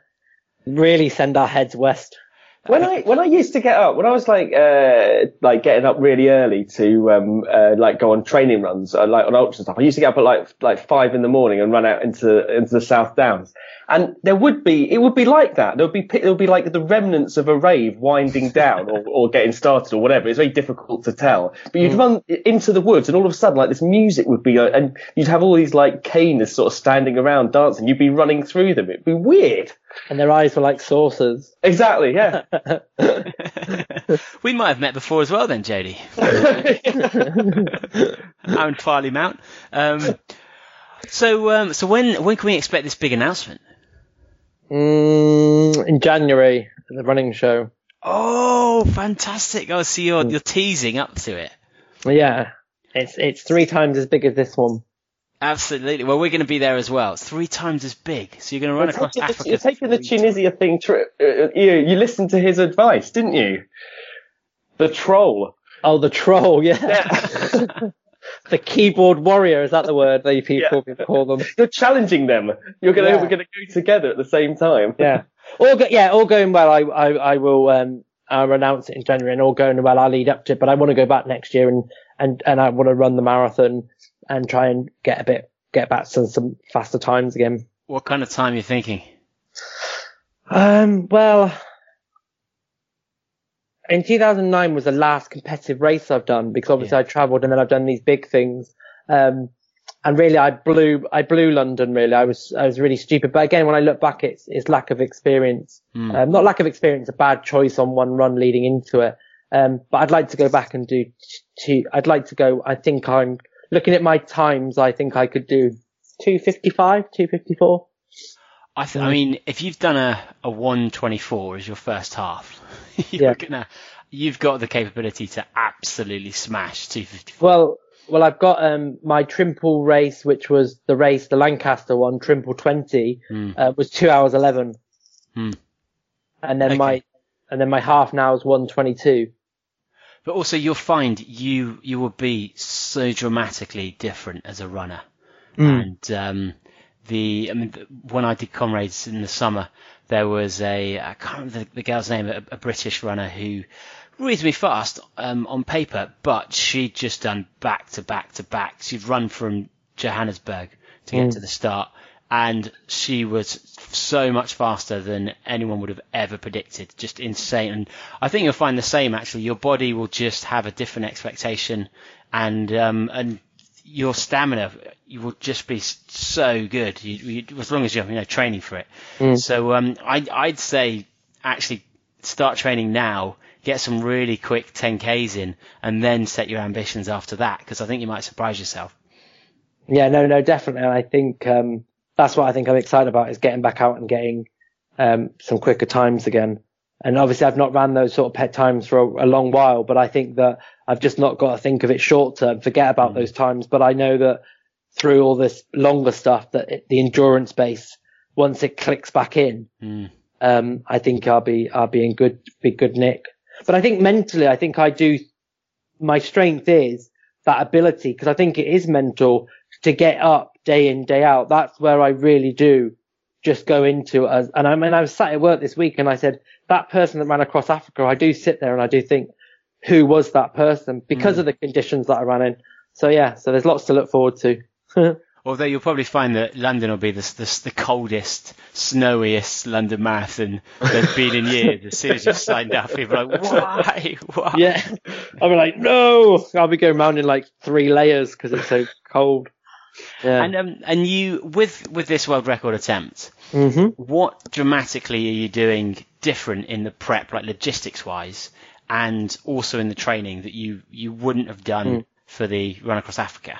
So what what excites me now is obviously I'm I feel I'm a bit more wiser with running. I've done three of these big challenges now, um, and then I look at my times when I was running six minute, six and a half minute miles, and I remember I remember when I used to run those times. I remember running nine minute miles or eight minute miles in training, on some of the longer runs. And I, I never even felt it like you would just, it's, so what excites me with all of it is, is I've one, never ran with a running club. I've never ran, I've never done core work. I've never done strengthening. Um, so all of those factors, you know, I'm, what can I pull off if I work on my technique? I run with guys that are quicker.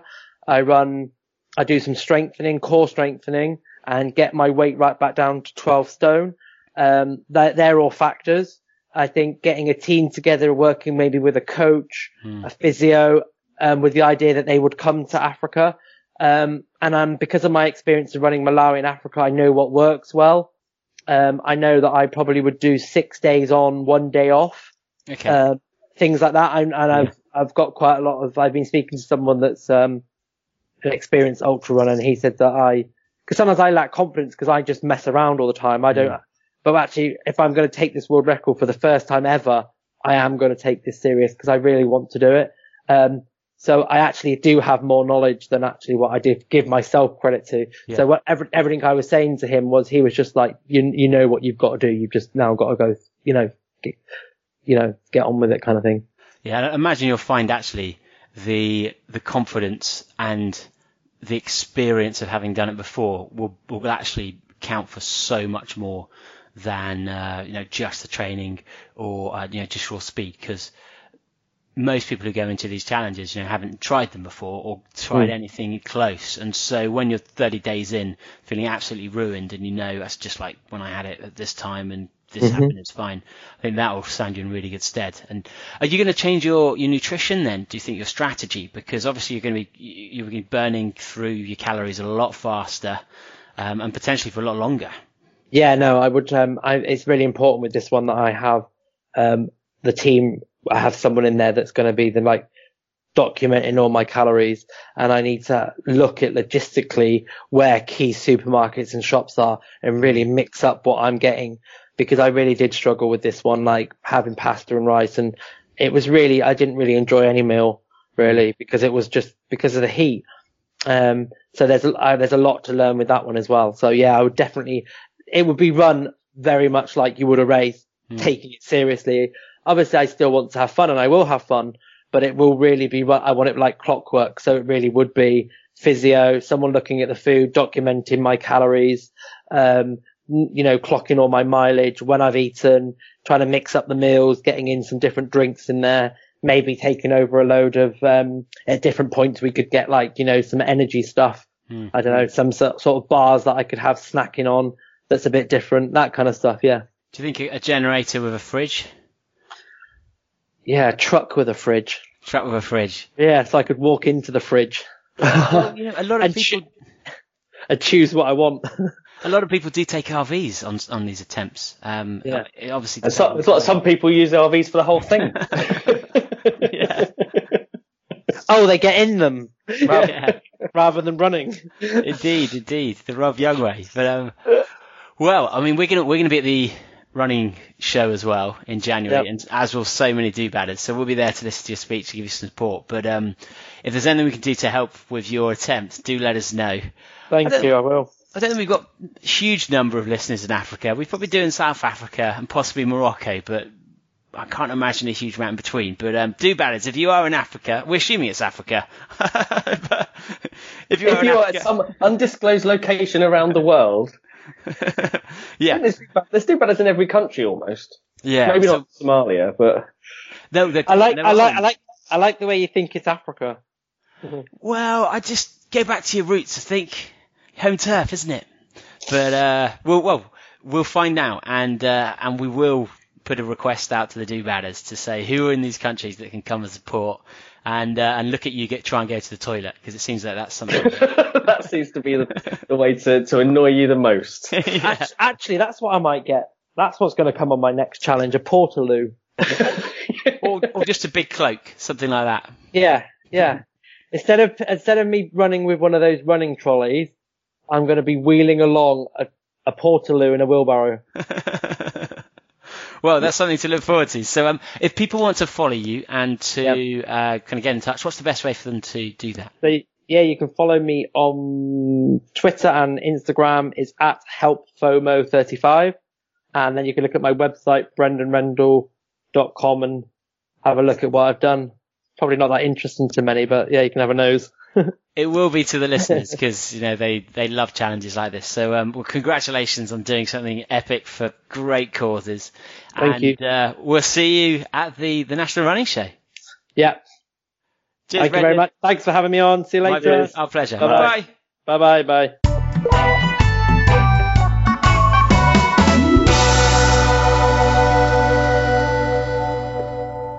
Ooh, Really interesting. That was really interesting. Because um, it's obviously done incredible stuff, and it, incredibly naturally talented as well. But you, you kind of think Incredibly naturally talented when he said his first half marathon. unbelievable. Whoa! Yeah, um, really, really cool. I mean, I think John Albon was only a minute quicker quicker than that, and that was him having done roller hockey and you know being a sportsman at Yeah. a reasonable level for a while, and then did a half. Um, although it does sound like he's the type of guy who would train incredibly hard and then just give his whole life over to whatever project he's doing. Yeah. But you, I, I, do- you, I guess uh, it sounds like it's going to be almost a co- constant battle in his life to try and find a balance or try not to not not to go back to to being that that overweight former self. Yeah, I think. Well, I, I don't know. Everyone feels differently, don't they? But there's always there's always that thing within you. I feel like I'm constantly battling um, my um, my weight all the time. But it's not. You know, if I if I leave it um, and I don't have something to focus on, then it will just drift drift back. And so, you know, and I can have, you know, a lot of it depends on, uh, you know, how busy you are and stuff and like, the excuses you can make around it as well. Um, but it can, yeah, if you, if you don't have that focus and you know when you've got, a, when you're focused on something and you know, you know, if you, if it's really clear, it's really, uh, important to you and there's a very, um, clearly defined route to make sure that you get to it that allows you to emotionally exclude uh, the right kind of things and uh, well, no, mostly exclude the wrong kind of things and make sure that you do the right kind of thing. It's ve- you, you can, it's very easy to get into that sort of into that groove and, and, and to do it well. But then as soon as you lose all of those um, those hooks that that drive you towards that, it's it's not like just putting on weight as your natural state or something. But it's just so easy to fall back into that. But it might actually be that the I've I've read in lots of places that your body almost has um, from I can't remember which chemical it is that it gives out, but your body has a natural state um, based on some of the the hormones or the chemicals that I should read should have read up on this more specifically. But the if you're someone who has changed their body weight dramatically, it takes a very long time for your body to actually change the production of these other elements. And so, while you may have been thin for a year or two, it doesn't mean that you're not still producing these other things that might um, increase hunger still the whole time. And so, someone like myself, Oh, you're now- talking about ghrelin. it could be ghrelin. I it's it's Ghrelin, ghrelin is the hunger hormone. So it, it could be ghrelin, Yeah. it, but there's there's something along those lines where, say, if I stopped running and um, just started eating and, and drinking, I probably wouldn't put on much weight because the production of whatever it is ghrelin or it would drop off my hunger would drop off and actually my body has a natural state that it's it's got its whole chemical balance in. And likewise people who are larger who lose weight they have this have a similar issue. And so until you've gone through like seven years ten years of being a similar weight um, you, you've got to that's the only t- the way that you can actually unpick that balance. And so for him you know he's he's he almost constantly needs to be having that motivation. It's, it's and that's great that he's come back wanting to be faster because it must be so hard to actually motivate yourself to do any running when you're not running for a school in africa Yeah, yeah, that's it. I mean, like it's you just when you've done when you've done a challenge like that, the level of motivation that you need to do something beyond that um, becomes much. The thing is, he is na- he absolutely hits the nail on the head of the beauty of uh, of multi-day races. A really good long multi-day race, it does exactly that. You can go into that unfit, slightly overweight, and come out of it being healthier, stronger, faster.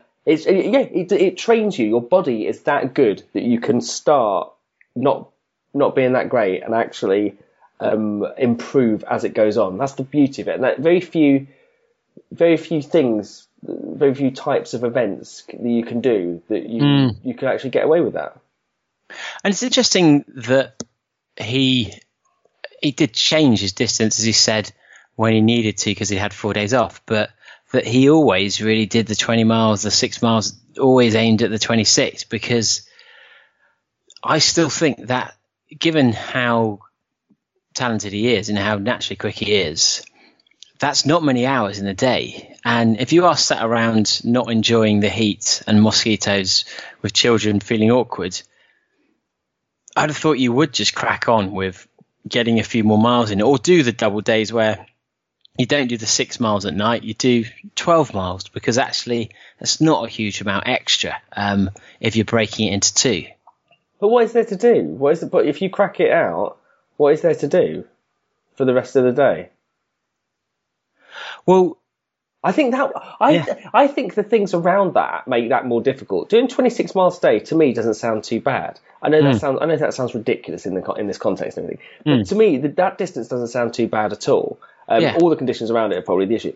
It's just the amount of time, the, the fact that you can't go somewhere where you have air conditioning, you can't have like a nice shower, you can't, you know, you mean you can change your clothes or whatever, but there, it's all the it's it's the environment around it that makes that really challenging, and that's the thing that after all, and you know, not being able to eat a, a warm meal, and that's the thing that must really pull on you to quit in those things rather than the distance itself.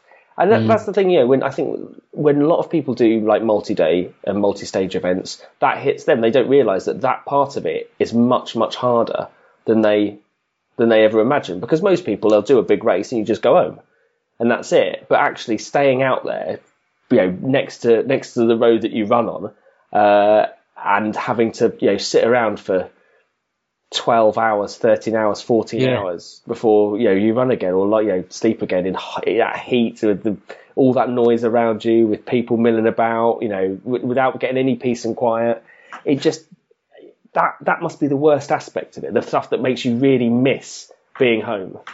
But that might be that might be why it would be slightly easier to run more miles because you then have less time to think, less time to dwell, and you're coming in, you're getting your sleep. You, I mean, I'm surprised you didn't have more options with food or more rewards because that surely should be possible to actually sort out. Um, depends on how much space he's obviously got in the van, but I think I'd much rather go for 35 miles a day, um, 40 miles a day, than sit around frustrated and sit around not enjoying myself. Because then at least when you're running, your mind just wanders into other things and it it goes into other areas. You're not sat there getting frustrated or or having dark thoughts really. I love, I, the thing is, I love, I, well, I hate this actually. Um, the fact that someone uh, trolled him about that it's not it's not the right coast to coast. I mean, because the thing is, if you're doing it and you've done that and you've been really proud of your achievement, and then someone Yeah. says something like that, that will play on your mind. That Oh, will, yeah. that is the kind of thing that will undo you over two or three days. Uh, Yeah. Just can you imagine? Oh, Yeah, and and, and and especially because he's probably thought at some point, does this count as coast to coast? And I don't even know for you know, coast to coast across the UK is is there a sp- there's a few races that coast to coast. Is it the the shortest distance? Is it?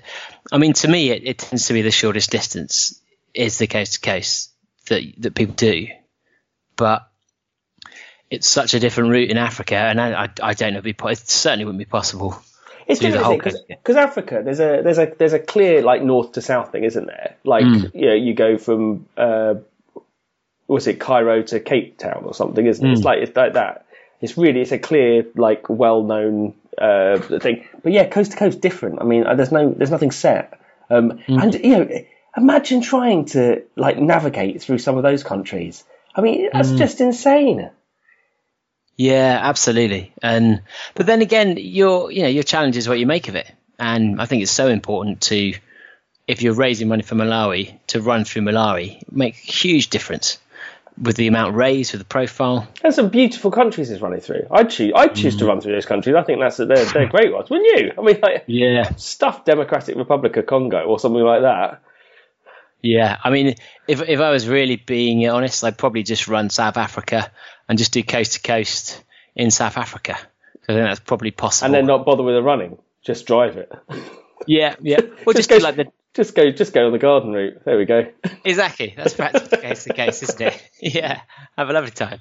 but it'd be great to see, uh, or to hear at the running show what his views are and, and how things have changed because he'd have had a bit more time to reflect and process everything. And so his story might be a little bit different. And that would be interesting as well. I suppose that's the thing, isn't it? Yeah. I mean, it has. He has been back. Um, it's funny that he says, "I've I've only just come back," and it, and it was a month ago. So obviously, this it's still really big in his mind. Um, and you know, that's that's that's quite that's quite impressive. Um, especially when how was it 90, 95 days? Do you say? Mm. So yeah, just 92. a, yeah, ninety two days. So just, so it's three months. Um, that's a long chunk to be away uh, from somewhere, and then you know come back to come back to the UK. It just must feel so different. Mm. It does make me partly think, you know, if, if Caffeine Bullet goes tits up, I might be tempted to try something myself. If caffeine bullet goes tits, I thought if caffeine bullet and was left with all this caffeine bullet, I could send it all to Africa. Yeah, I mean, there's probably no better time when I haven't got a job. And um, wow, this got nothing tight because I think that's the biggest issue, isn't it? Is to financially and logistically be able to organise. And yeah, we're going to have a family soon enough, but I could see myself attempting a, a world record of some sort. Um, I think it'd be quite good fun for a, you know, a three month stint. Yeah, well, that's very interesting. Well, I'm interested in the fact that we seem to went to university at the same time, went all, all the same places. Yeah, yeah, absolutely. Yeah, that's interesting, isn't it? Have a little reminisce there of uh, the Man- you know, Manchester days. Yeah, I mean, um, it's interesting that you are such a clever. I had no idea. Oh yeah, yeah. I I don't know. Man, I think there's something about something about uh, that scene um, uh, that. Uh, I don't, I'm sure that there's a lot of people that become ultra runners after that. I don't know. I don't, just don't know. I don't know. There seems to be a, like a connection there somehow. Um, yeah, Maybe can't face twat biscuit was one. We never know. we'll never know. Maybe we should ask him. um, but we, I mean, we grew up in the the decade of gloving, really. Um, The proper Not- decade. Proper decade. pro- yeah, absolutely. Well, uh, shall we? I guess we'll call it a day there because that's been amazing to hear. Uh, but do badders, if you liked this episode and you want to hear more that are similar, uh, what a huge? I mean, Anna, Anna, Anna McNuff, fantastic. Um, she ran around the coast of New Zealand. She's done numerous challenges. Hers was uh, really interesting too, and she's quite honest actually about the highs and lows of undertaking something like that. Well, im- we've got Impact Marathons as well with um, with Nick Kershaw, um, which is another great one to listen to. Again, talking about Malawi um, as one of the races, um, and some of the other races uh, around the world, which just great, great, uh, great, great causes and uh, doing similar sort of things in terms of helping the communities. Yeah, Sean Conway. He has done. He's done John's End, Land's Land's End, John O'Groats, running, cycling, swimming, cycled across Europe. I can't remember the other challenges he's done. Huge number of them. Um, so Climbed, climbed Kilimanjaro in a penguin outfit. Wasn't that, wasn't that, wasn't that one of them? something like that. Yeah, Yeah, it was, yeah. We've, we've done a double episode with him because he had so much to talk about. Um, and if you just wanted to hear more about um, ultra running, then we've got some fantastic interviews with people like uh, James Elston for Centurion running, um, with Robbie Britton in the 24 hour uh, GB team, with Dean Karnazes, who's, I guess, the original ultra runner, Camille Herron, 100 mile world record holder. Harvey, So- Harvey as well. Harvey's coming up. Lovely he's come out. Harvey. Yeah, yeah. Yes. Talking about and he wants to come back on the show as well, so we can go into more detail. Um, but yeah, if you do have any suggestions of people you'd like us to interview, then let us know. If um, if there are any comments that we've made or any jokes we've made that don't make any sense to you, then do listen to the A to Z of Do Badders, uh, the A to Z of Bad Boy Running, because that explains a lot of the previous stories that we refer to in one condensed nine hour, ten hour chunk. And remember, if you want to drink and listen along to us, you can do that. But to do it officially, make sure that you subscribe to uh, Beer 52. Remember, beer52.com forward slash bad boy running. Is it 295? For 295, you could get eight Yeah. beers. Eight. Yeah, High and a quality. And a lovely magazine. And and it, yeah. they genuinely are good beers. So uh, yeah, it's definitely worth doing. But um, let us know your thoughts. Let us at badboyrunning.com. Get in the Facebook group and suggest your ideas. Let us know what you're up to. And also, if you see any interesting stories from the, the wacky world running out there, I guess we'll see you next time. See you later. Cheers, Bye, bye, bye, bye, bye, bye, bye, bye, bye, bye, bye. Bye, bye, bye, bye, bye, bye, bye, bye. I must admit I was a clown to be messing around.